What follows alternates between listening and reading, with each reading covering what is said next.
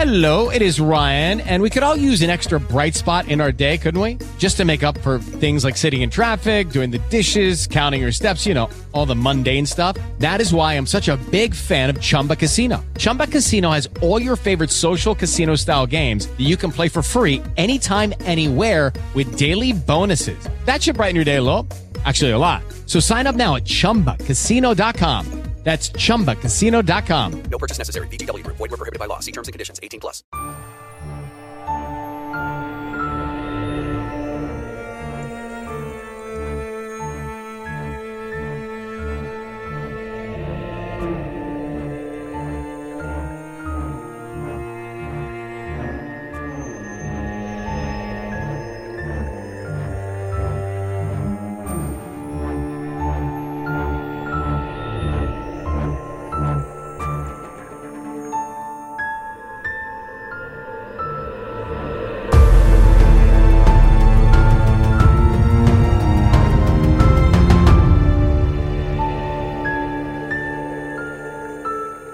Hey, everybody, welcome back to this second episode of my reply brief to the prosecutor's podcast coverage of the Adnan Syed case. Today, we're going to be covering their episode that they just titled Part 2. In this episode, they're going through the timeline leading up to the day of the murder. Now, before I get into this stuff, I had mentioned in last week's episode that I was curious where their sources were coming from. Because in some instances, they cite their source and they'll quote it directly. Other times, they'll just say something in passing. I had said that I wondered if they actually were going through the entire case file or if they were working off of like Reddit posts because it seemed odd that they weren't citing a lot of their sources. This week, I think I'm pretty sure that their main sources are the Serial Podcast and Reddit. Now, when I say that, I'm not saying that they just like read somebody's Reddit post, but on their website where they cite the documents and give links to all the sources for their material, one of the top links they have on that list is a Reddit post where someone had gone through and created a timeline. It is an incredibly detailed timeline that links to a lot of sources to confirm where they got their information. So first of all, I want to say that I'm not claiming that they like plagiarized this. They did on their website cite this source. But it does give us a little insight as to how they came up with a lot of this stuff and why they don't give sources or source material for certain events that they talk about in the timeline. Now, on this timeline, which I will put a link to in the description of this episode, the user who created this long multi page timeline has links in there to sources. And that's why I think that literally when they went through this timeline, they almost exclusively, at least the way it looks to me, just went right through this timeline. And I say that because in many instances, they're literally saying word for word, verbatim, what it says on this timeline. When they cite a source, usually it's a place where the Reddit user had cited a source and they could link to it. So that explains a lot. It explains why they didn't go so into detail. Last week I mentioned Coach Cy and track, where they just said later Coach Cy says track starts at four. And they were quoting what he said at the second trial, where he said he thought track practice started at approximately four o'clock. I'm dying to dig into that, by the way. Uh, but I'm I'm going to be patient and wait until the episode where they really talk about track practice. But they're you know they're they're citing the source where the the Reddit poster used that source to support their timeline without digging deeper into the actual interview. And there's another pretty huge instance of that uh, coming up here in this episode. So I just wanted to point that out that it looks like that's where the source comes from. Uh, that is where the majority of the source material comes from, at least for this timeline. I will link that Reddit post in the description of this episode if you want to go through and read it and link to all the sources and look for stuff for yourself. And of course, they opine about things along the way. They don't, they're not like reading verbatim this thing, but the elements of the timeline seem to line up with that post that they put up on their website. Uh, and I, I first found that because, you know, they're going through mostly Hae's diary and so I pulled up Hae's diary and was following through, and I was like, where are they getting these dates? You know, Hae didn't have an entry on that date. Another thing is that the way, and, and I don't know if this is intentional or if it's by accident, but you definitely, if you listen to part two of the prosecutor's podcast, you're going to notice that you get the feeling, you get the impression that all of this or lots of things come directly from Hae when they don't. And they do that because they'll say, on this date, Hae wrote in her diary, dot, dot, dot, dot, dot, dot, dot, whatever the thing is. And then they'll go to the next date and say, this happened. Go to the next date and say, this happened. They'll go to the next date and say, this happened. This is what Hae wrote in her diary. And so it leaves you sort of feeling like, and, and I think this is where a lot of the confusion comes in. And again, as I said last week, I, I can tell from from Twitter or X or whatever it's called now that people who already thought Adnan was guilty are feeling very validated by this. They're feeling very bold about this. They are they are tweeting at me. They are they're just going on the offensive against everybody who ever said that Adnan is innocent. But then there's also those people who either already thought he was innocent or were kind of on the fence who are displaying, at least to me, and messages are sending to me, a lot of confusion. And I think this is part of the reason why. It's because it seems like all these things absolutely happened and they came directly out of Hae's diary, when in fact, a lot of them don't. Now, that being said, we're going to move right into the timeline as they presented it. The first part of it, I'm going to breeze through pretty quickly. I'll say that for the first, I don't know, 50 minutes of this episode, I really didn't have any issues. There's a few things that I'll point out where things aren't maybe entirely accurate, but they're pretty close. And uh, they do a pretty good job of just laying out facts. It's the last 10 minutes of this episode where I have some issues about sources being cited and about assertions being made, but we'll get into that when we get there. I'm going to try to buzz through the first part as quickly as possible. So, the timeline. Last week, they left off with Hae writing in her diary that she was going to break up with Adnan on August 27th of 98. Uh, she said she's tired of lying. She feels like she's losing herself. She's lying to her family about Adnan, and Adnan has to lie to his family about her. But that doesn't last very long. Now, the way they put it is that Hae breaks up with him and they get back together. But, and, and that's one kind of inaccuracy, at least the way I took the way they were presenting it. The fact is, if you read through Hae's diary, it sounds like they didn't actually break up. It sounds like she had decided she was going to break up with him. She talked to him. He talked to her that night. They they they spoke on the phone, and they decided not to break up. And we see that pretty quickly. She she's changed her mind. So August 27th, she's going to break up with him. Uh, in her September 2nd diary entry, she says, "I love my baby." And she's super excited in this entry. She says that she has her she has a license now. She's about to get a car. She's pretty excited to go search for a job. She's just excited about life in general. She and Adnan are very clearly back together. She's happy. And she refers to Adnan four times in this post as my baby, which will possibly become uh, important later, but we'll get into that in a little bit. And this is where, so they're going through Hae's diary on September 2nd. Then September 21st, they say Adnan starts his job as an EMT, uh, which is true, but that doesn't come from Hae's diary. That is, there's some source material cited in the Reddit post for that. On the 30th, Hae writes that Adnan's thinking about moving out of his house because he's not getting along with his mom, and he but he doesn't want to leave because his dad is sick. And Brett points out here that Adnan was under great stress because of his relationship with Hae. And he does a pretty good job of being pretty neutral at this point and, uh, and and really unbiased. He says that there's really two sides here. Some people say that Adnan killed Hae because he sacrificed so much, including his religion and his relationship with his family, and then she breaks up with him. And then the other side says that he actually really wasn't that religious, and because of that, he was on the outs with his family. Uh, but either way, it was stressful. And Alice comes in and talks about how this type of what she calls a double life is not unique to Adnan. And she says that a lot of people have to act a certain way with family and a different way with friends. So they're really doing a good job of of not pushing anybody to either side or either camp at this point. Uh, and and Alice also points out that Hae's dealing with a lot of stress here too. She realizes that some of Adnan's conflicts comes from his relationship with her, and that's stressful. As we move through the timeline, we jump up to October 15th. That's when Don starts working at LensCrafters. And then on October 24th, that's when Hae starts working at LensCrafters. Now, here's where they get a few things, I think, mixed up based on what I was finding in all the case materials. But on October 30th, Adnan hears a sermon at the mosque that seems to have been directed directly at him about he and Hae's relationship. Now, that's a Friday night.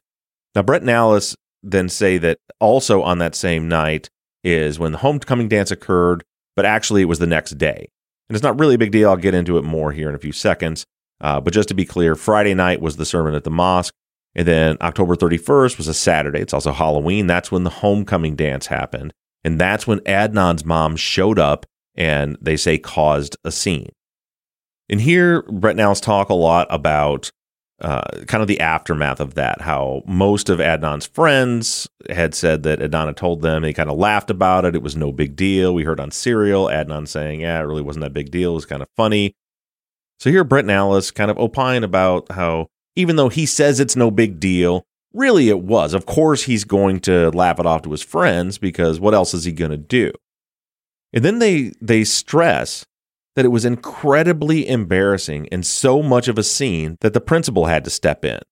The thing is, if you look at the source material and you look at the interviews with Principal Woodley, it doesn't sound like Adnan's parents made a scene at all.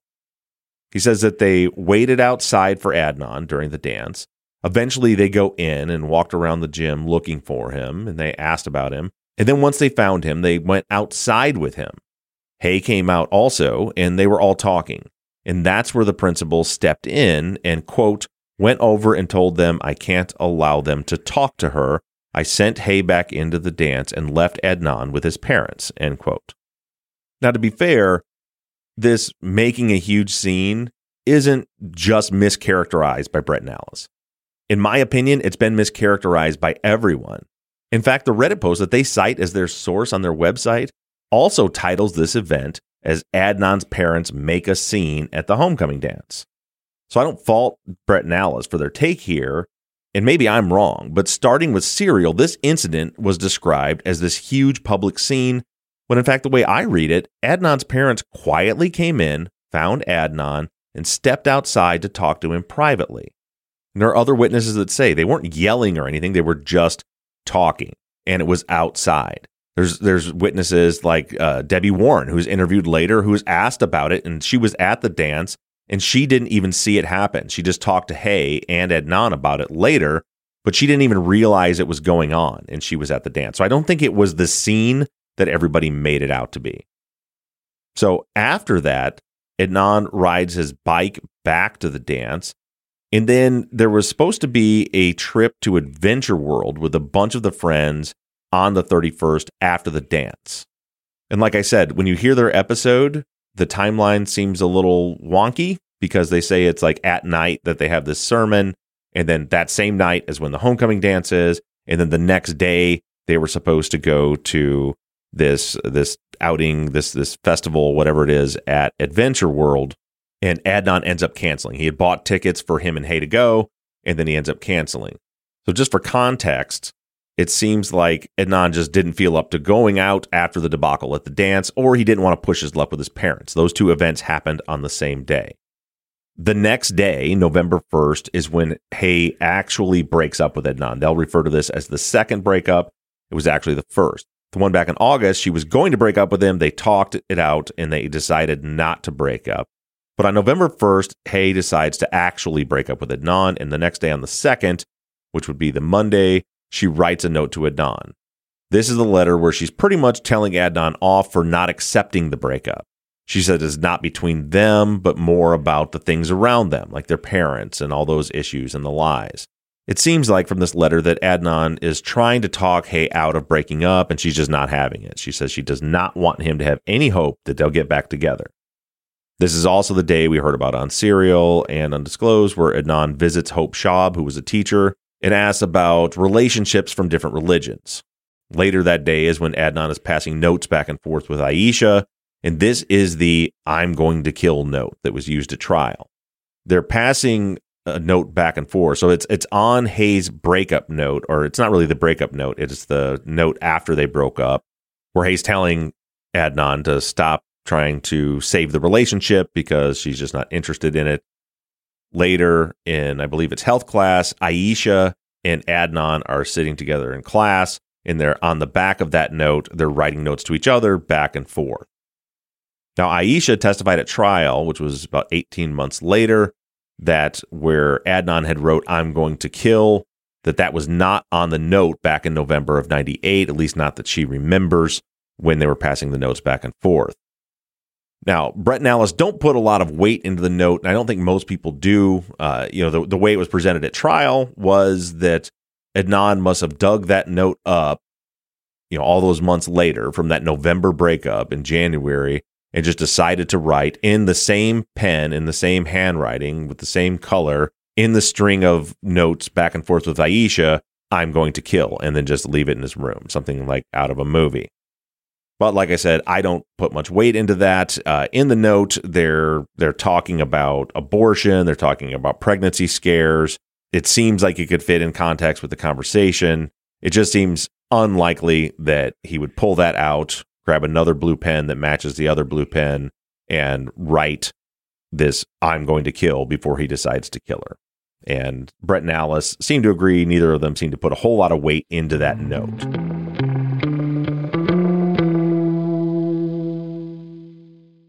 With lucky landslots, you can get lucky just about anywhere. Dearly beloved, we are gathered here today to. Has anyone seen the bride and groom? Sorry, sorry, we're here. We were getting lucky in the limo and we lost track of time. No, Lucky Land Casino, with cash prizes that add up quicker than a guest registry. In that case, I pronounce you lucky. Play for free at LuckyLandSlots.com. Daily bonuses are waiting. No purchase necessary. Void where prohibited by law. 18 plus. Terms and conditions apply. See website for details. Lucky Land Casino asking people, "What's the weirdest place you've gotten lucky?" Lucky? In line at the deli, I guess. Aha, in my dentist's office. More than once, actually. Do I have to say? Yes, you do. In the car before my kids' PTA meeting. Really? Yes. Excuse me, what's the weirdest place you've gotten lucky? I never win and tell. Well, there you have it. You can get lucky anywhere playing at LuckyLandSlots.com. Play for free right now. Are you feeling lucky? No purchase necessary. Void where prohibited by law. 18 plus. Terms and conditions apply. See website for details.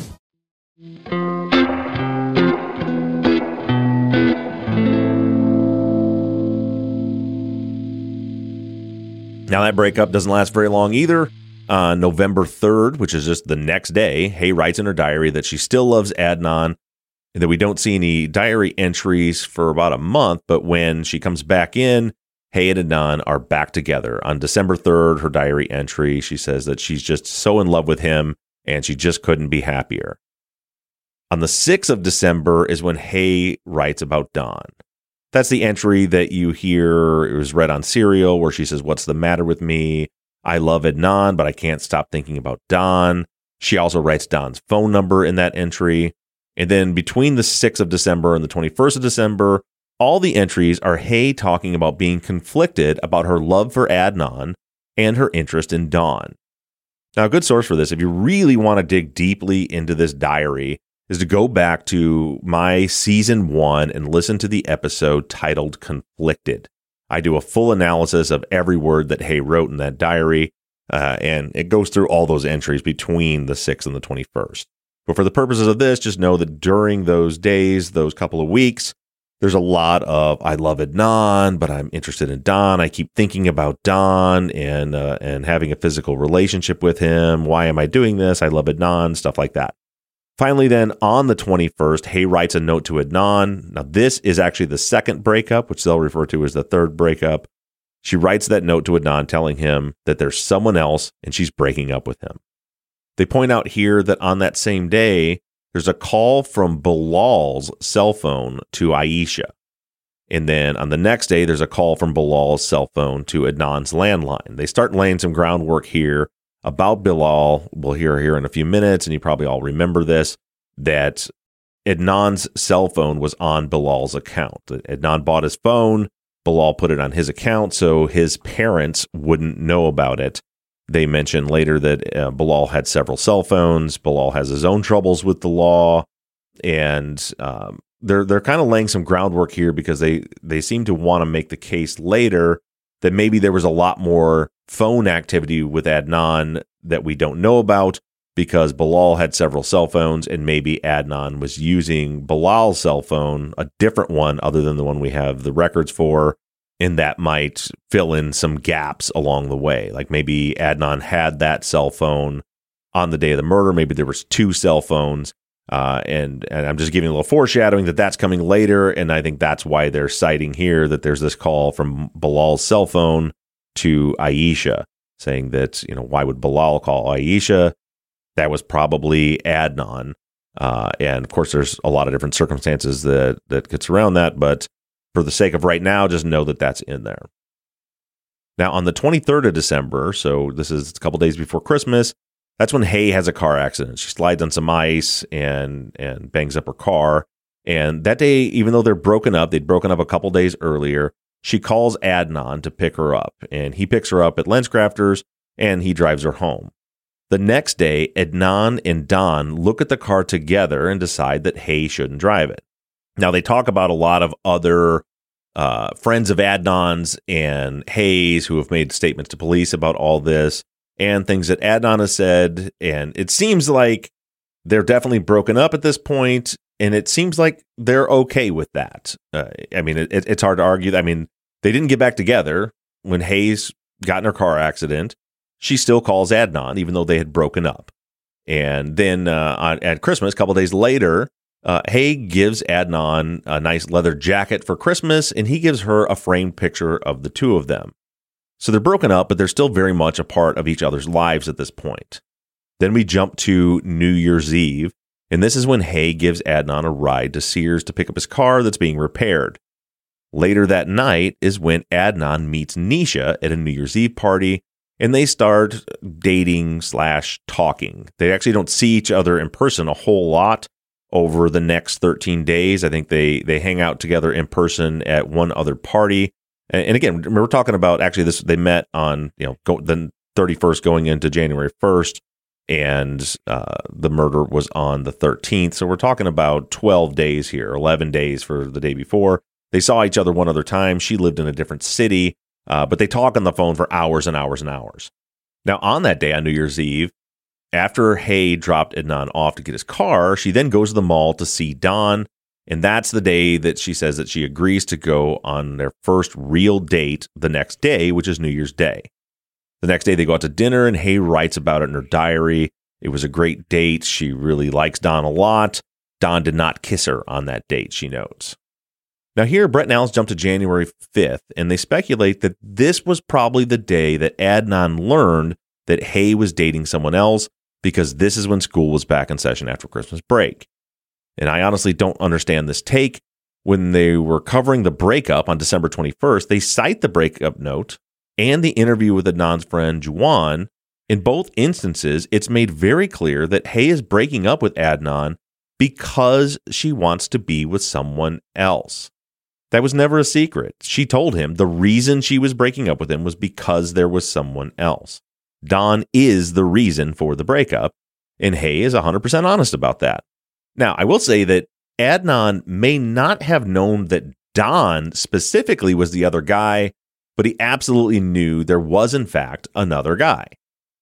They circle back to this on several occasions later, and we'll get into those details when we get there, but it seems to me that Adnan absolutely knew that Hae liked someone else, and it's up for debate if and when he knew that that someone else was, in fact, Don.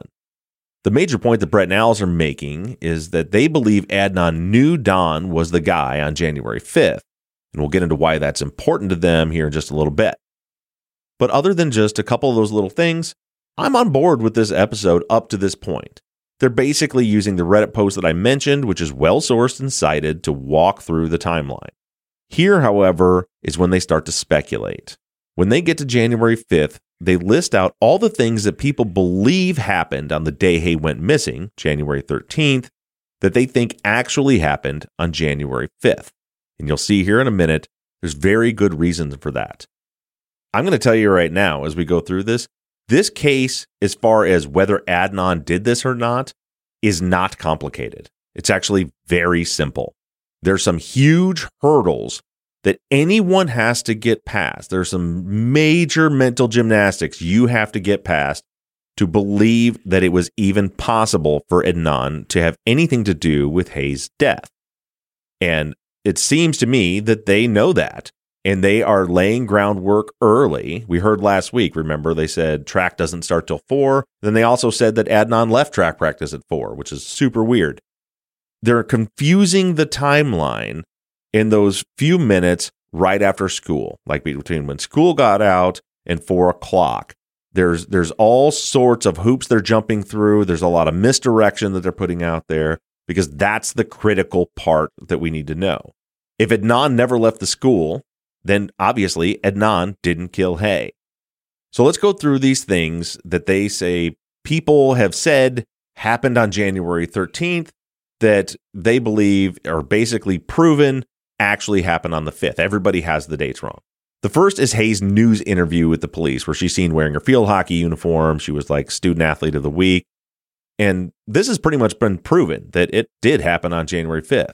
There are records showing that the news was at the school on January 5th filming, and we know Hae was filmed in the 10 o'clock hour and she was missing from her class at that time. So I agree, and I think it was already established that that interview did not happen on the 13th, it happened on the 5th. The reason people thought it happened on the 13th is a couple of the school administrators, after her body was found, which is over a month after this interview took place, some of the school administrators, or at least one of them, thought it happened on the 13th. And it's just kind of one of those games of telephone. Once they say it happened on the 13th, everybody was saying it happened on the 13th. So that's one thing. The interview did not happen on the 13th, it happened on the 5th. They point that out. I think that's already been proven. I 100% agree with that.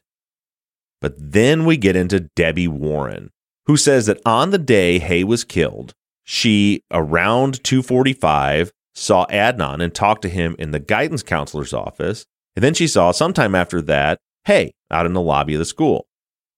Now, they say that this is where she also says that she was going to see Don, but I reread her interview transcript and I don't see it in there that she, she did talk about Don, but she didn't say specifically she was going to see Don. We're going to get into all this in depth in here in a little bit and more so in another episode. The thing is, though, this is a witness statement that without a doubt has to be on the wrong day for Adnan to be guilty. So, of course, they lean into it. If Adnan is still at the guidance counselor's office at 245, she leaves him and then sees Hae out at the lobby getting ready to leave without Adnan at 3 o'clock. There's no way that Adnan is making the come and get me call to Jay at 315. So Debbie has to have the wrong day for there to be a possibility for Adnan to be guilty. They point out that Debbie says that she had that conversation as late as three o'clock. And Brett points out that if it was three o'clock, then that puts Hae still at the school after Adnan allegedly saw Asia McClain in the library. So they're also taking a jab at the Asia McClain alibi. Even if Asia says that she saw Adnan up till 2:40 at the library, that doesn't mean anything because Hae was still at the school until three o'clock. The problem is, if you put everything they're saying together, that's when things don't work out. So, sure, if Hae's still there at three o'clock, then Adnan could have connected with Hae after he left the library. But nobody saw Adnan with Hae after that. He's at the guidance counselor's office. He's talking about track practice. He has his track clothes everything indicates he's about to go to track. Hae's in a different location at three o'clock. And even if track doesn't start until four o'clock, you now have Hae's still at the school at three. Somehow, 15 minutes later, he's already made the come and get me call. Jay has to drive from Jen's house to get to him. There's the trunk pop. Then they drive Hae's car somewhere else, drop it off, and somehow he's at practice, stretching at the beginning of practice at the latest, if their time is right, by four o'clock, which is still a conflict. But again, we'll get into all of that later. So the next thing that they point out that is said to have happened on the 13th, but actually they say happened on the 5th, is from Inez Butler's statement. Inez Butler is the one who said that Hae stopped by the gym after school around three o'clock and she grabbed her hot fries and her apple juice. She had a habit of doing that that she would, right before she'd go pick up her cousin, she'd roll in, quick grab her snack, and get out of there. So Inez says that Hae stopped by the gym to get her hot fries and told her that she had something to do, but to tell the bus not to leave without her. The bus was going to the wrestling match. But as we know, there was no wrestling match that day, So this one can also be written off as the wrong day, as they say it. And here then they bring up the letter that was found in Hae's car written to Don that says, Hey cutie, sorry I couldn't stay. And it says that she has a wrestling match at Randallstown. And it also mentions the TV interview that day. Now we know for a fact that the Randallstown wrestling match was actually on January 5th. And we know that the interview was also on January 5th. So Brett and Alice say that this note ties everything together. And this is where I take issue. They slide Debbie's statement in with the TV interview and the wrestling match and Inez Butler's statement. Now, there's pretty convincing evidence that the latter three events all occurred on the 5th. I don't have any qualms with that analysis, at least for now. But there's no evidence that Debbie has the wrong day. Now, maybe she does, but that's literally just a shot in the dark. I had to listen to this section several times to parse out what was happening because everything bleeds together and ends with everyone got the day wrong, as though all of those events are tied together as the same event. But here's how I see it there's an error carried through here that doesn't involve Debbie at all. Inez testifies that Hae was headed to the Randallstown wrestling match that day. It's then accepted as fact that the wrestling match was the 13th. Since the note to Don references both the wrestling match and the TV interview happening on the same day, well, then the TV interview must have also happened on the 13th. And since the note to Don was found in Hae's car, it's then assumed that she pre wrote the note and was killed before she ever saw Don and got to leave the note. Sarah Koenig sold this narrative to millions of people in 2014, but thankfully Undisclosed did five minutes of research and corrected the error. But here's the thing Debbie has nothing to do with any of that.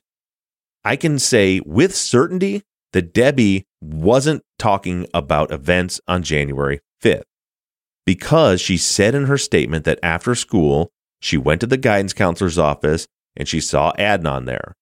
Probably around 2:45 she says, which by the way, we'll get into this deeper later, does not conflict with Asia saying she saw Adnan in the library until around 2:40. But in any case, Debbie says that she sees Adnan in the guidance counselor's office around 2:45. He has his track clothes with him in a duffel bag, and they talk about him going to practice after he's done at the counselor's office. Now, there are two important facts that aren't addressed in the prosecutor's podcast. One, there was no track practice on January 5th, period. So Debbie could not be talking about the 5th. And two, in evidence is the college recommendation letter that Adnan picked up at the guidance office on January 13th. The counselor later testified that she didn't pre or post date those letters. The 13th is the day she wrote it and the day Adnan picked it up. So there's evidence supporting Adnan being in the guidance counselor's office. Now, Debbie goes on to say that she ran into Hae in the lobby of the school, not the gym.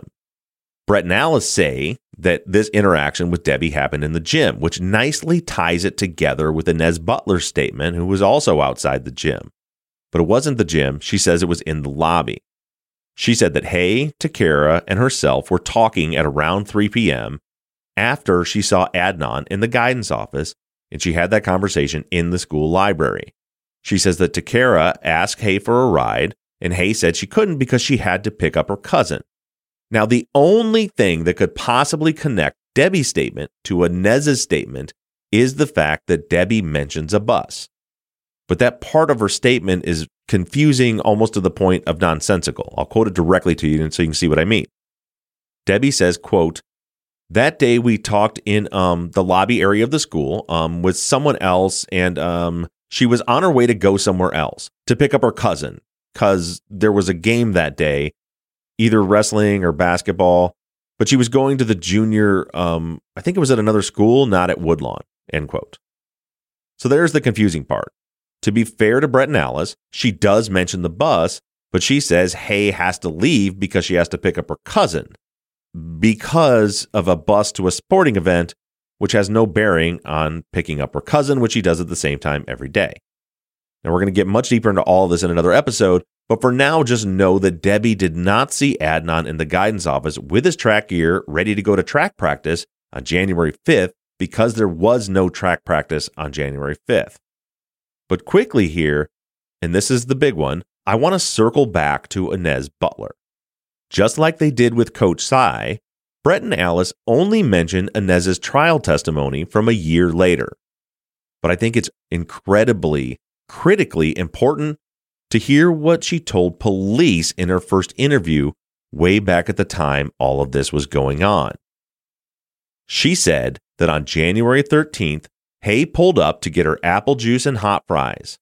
She remembers that day specifically because Hae was wearing a skirt that Inez thought was too short. And by the way, Hae's body was found with her wearing a short skirt. She says that, I'll quote directly from the police notes, quote, we fuss, told her to go home and change clothes, end quote. So there's a pretty good indication that Inez does have the right day, but then there's that pesky wrestling match that we know didn't happen on the 13th. So we're able to completely negate Butler's statement, right? Wrong. Inez Butler didn't say a word about a wrestling match in her police interview. This is what she actually said back at the time all of this was happening. Quote, We fuss, told her to go home and change clothes. She said she had to pick cousin up before she could go to work. End quote. In case you don't remember, another reason that we know there wasn't a wrestling match that day is because Hae was scheduled to work at LensCrafters. So Brett and Alice do a pretty good job of convincing their listeners that both Inez and Debbie obviously were talking about January 5th, and therefore their extremely exculpatory statements can't be ignored. And Inez Butler's statement is pretty damn exculpatory. Just Hae, not Hae at Adnan. Hae pulls up, gets out, wearing a short skirt, grabs her snacks. Inez tells her she thinks her skirt's too short, and Hae says that she has to go pick up her cousin before going to work. Everything about that statement indicates Hae was leaving that school alone. But it gets tossed out because a year later at trial, she said this thing about the wrestling match that she never said anything about back in the beginning. The fact is, Debbie literally could not have been talking about the fifth. Everything she said, along with the letter of recommendation, strongly indicates that she was talking about January 13th, just like she thought she was. And in Butler's first police interview, she absolutely has the right day. She accurately described what Hae was wearing, which wasn't generally known to the public. She has a strong anchor because they actually had a conversation about Hae's skirt. It wasn't just another day. There was a specific conversation that day that she had with her. And she accurately describes Hae's actual plans for that day pick up her cousin, and go to work. Not a wrestling match.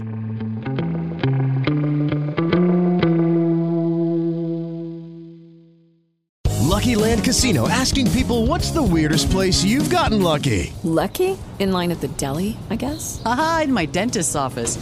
More than once, actually. Do I have to say? Yes, you do. In the car before my kids' PTA meeting. Really? Yes. Excuse me, what's the weirdest place you've gotten lucky? I never win and tell. Well, there you have it. You can get lucky anywhere playing at LuckyLandSlots.com. Play for free right now. Are you feeling lucky? No purchase necessary. Void where prohibited by law. 18 plus. Terms and conditions apply. See website for details. The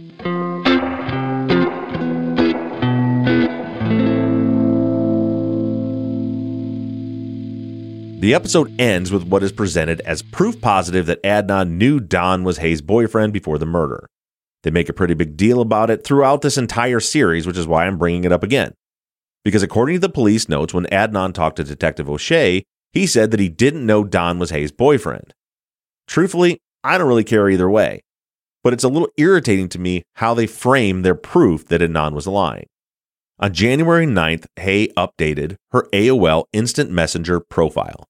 She included the fact that she's a full time girlfriend to Don. Brett and Allison go on and on about how this is how they know for sure that Adnan knew about Don. Because your AIM profile was, quote, meant to be a billboard, and everyone would have seen it. They double down on this in another episode as well. So here's the thing I think it's pretty obvious that Adnan at least knew Hae had a boyfriend. Clearly he did. He probably knew it was Don but I don't know that for sure. And he could have known that for any litany of other reasons, like the fact that he went and got Hae's car with Don. So there's all these other reasons that maybe that's the case, but this isn't one of them. And this is the one they keep highlighting. And this is why I don't like the certainty in the way that they're presenting it. First of all, did Adnan have an AIM account or use it? I don't know, and neither do they. Secondly, your AIM profile was not the billboard that they describe it as. At least not the way I remember it. I'm two years older than Adnan and Hae. I was using AIM in 1999, and it wasn't at all like the social media of today. And maybe this is just my experience, so correct me if I'm wrong. But the only reason I would ever look at someone's profile is if I didn't know them. The people that I regularly chatted with, like people from my school, I only looked to see if they were online. I had no reason to go look at their profile because I already knew them. I don't know, maybe I was using it wrong. But just from an evidentiary standpoint. And again, I'm, I'm pointing this out not because I think whether or not Adnan knew about Don is a big deal. I'm pointing it out because you need to understand the way they're operating, the way they've organized, and they're presenting this case to you, because we get into much more important stuff later. So, here, again, from an evidentiary standpoint, they have no proof or evidence that Adnan used AOL Instant Messenger or even had an account. And they failed to provide any evidence that anyone told Adnan about Hae changing her profile. And without any of that evidence, they do their sort of typical thing where they laugh about how ridiculous it is for anyone to think that Adnan wouldn't have saw that. Brett says Adnan absolutely would have known because of this AOL Instant Messenger profile change. And that's what I don't like. I don't like that methodology because I've seen the result of it. They're almost done with, by the time you hear this, I think their final episode on the series, which is part 14, will be out. And I'm seeing the feedback from social media about it already. And they've been using this format and this method to convince people that they're right. And again, that's why I'm pointing it out because in this instant, it doesn't matter. It really doesn't. Proving that Adnan lied about knowing about Don does not prove that he murdered Hae. But you're going to see a lot more of this in times when it does matter. They're very good about presenting things as if it is so obvious that they're right that you would have to be an idiot not to see it, when in fact, there's zero substance behind the claim. Then moving on, we go into January 11th. That's when Adnan gets his phone. On the 12th is when he activates his phone on Bilal's account. And now here's a big fundamental problem I have with how Brett and Alice are presenting the facts of this case. If you listen closely, you'll notice that they cite a source, like Hae's diary. They'll share something that she wrote, and then move on to the next bullet point, which is presented as fact, not as a possibility. And then they'll cite Hae's diary again for the next bullet point. And the effect is that if you're not actually looking at the source material, it sounds like the source for all of it is Hae's diary. So here's an example. They state as fact that on the 12th, Hae goes to Don's house. She gets home around 11:30. She wanted to skip school the next day so that she could spend the day with Don, but he talked her out of it and said that he had to work the next day anyway. So Hae and Don then make plans to see each other when Hae gets off work at 10 p.m. the next day, the day that Hae was killed. I don't have any issue with them sharing that information, obviously but it should be presented in context. Hae never said that's what happened. Now, if you're just listening to it, at least for me, you get the impression that this information comes from Hae. But Hae never wrote about that. That information came from Don himself. He is the one that told that story. And if you remember correctly, in his first interview, he didn't even mention that he had to work that day at all. But eventually, he gives this story and it's presented as fact.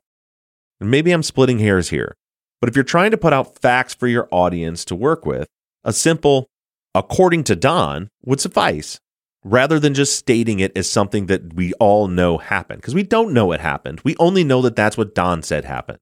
And then right after that, they read Hae's last diary entry where Hayes says, I love you, Don. I think I have found my soulmate. I love you so much. I fell in love with you the moment I opened my eyes to see you in the break room for the first time. And again, at least to me, and maybe it's just me, I get the impression that Hae wrote all of that.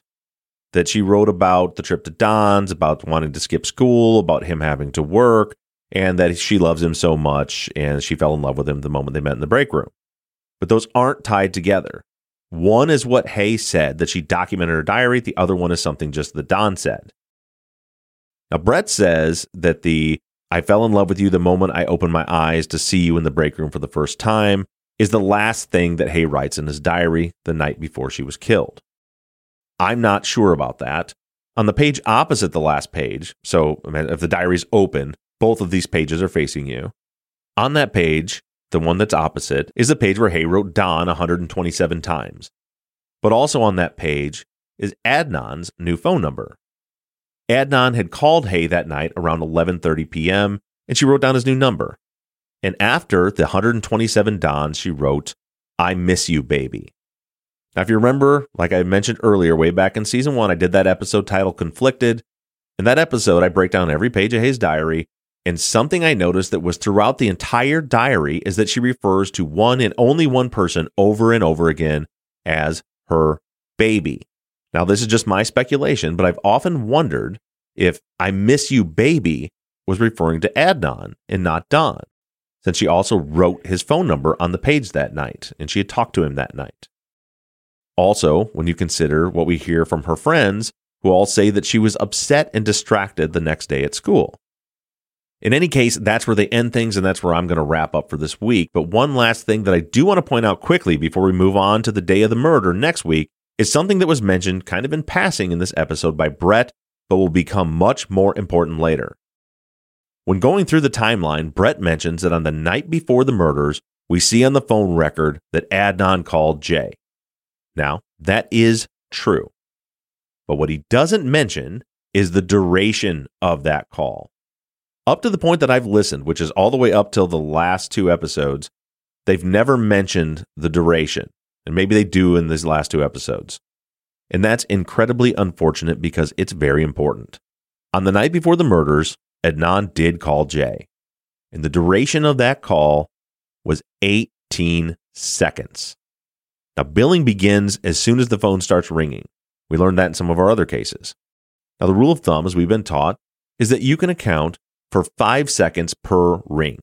Anything under a 30 second duration on an outgoing call was most likely not an answered call.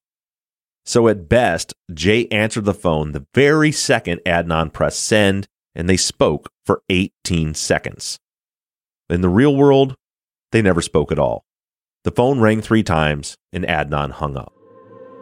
So remember that as we move forward, and I'll talk to you guys next week.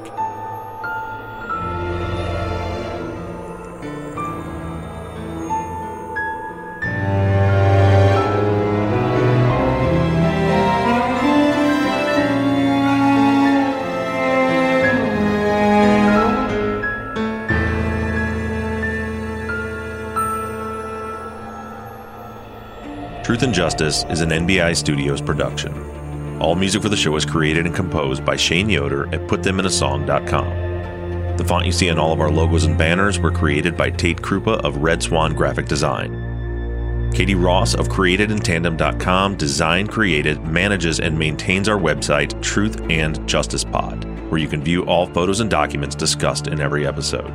Thank you to our volunteer transcription team Pamela Westby, Kathy McElhaney, Courtney Wimberly, Erica Cantor, Melissa Cardenas, Kaywood Yomnick, and Danielle Rohr. And as always, thank you to all of you for your engagement and your support. If you like the show and you want to support us, you can do that in a number of ways. The number one way for you to support our work is to become a patron at patreon.com slash truth and justice. If you join our Patreon, not only will you be financially supporting our work, but you'll also get something for your pledge. For just $5 per month, you'll get all episodes ad free and also a video version of the Friday follow ups that include an hour long pre show chat exclusive to our patrons. Other levels will get you a Truth and Justice Army t shirt, Truth and Justice hats, and even the opportunity to co host a Friday follow up episode. Just go to patreon.com slash truth and justice to sign up. You can also help us out by going to iTunes and leaving us a five star rating and review. It doesn't cost you a penny and it goes a long way towards making the show more visible. If you have a case that you'd like us to consider covering, you can submit your cases on our website, truthandjusticepod.com. Just click on the case submission button and fill out the form. And the most important thing that you can do is engage in our investigations. You can keep in touch with us through our email at theories at truthandjusticepod.com you can like our Facebook page, follow us on Instagram, or join in on the conversation on the Truth and Justice Podcast fans page. For all of you tweeters out there, you can connect with us on Twitter at Truth Justice Pod, and I can be found on social media at Bob Ruff Truth. However, you do it, stay engaged, stay in touch. But as for now, I'm signing off. I'm Bob Ruff, and this has been Truth and Justice.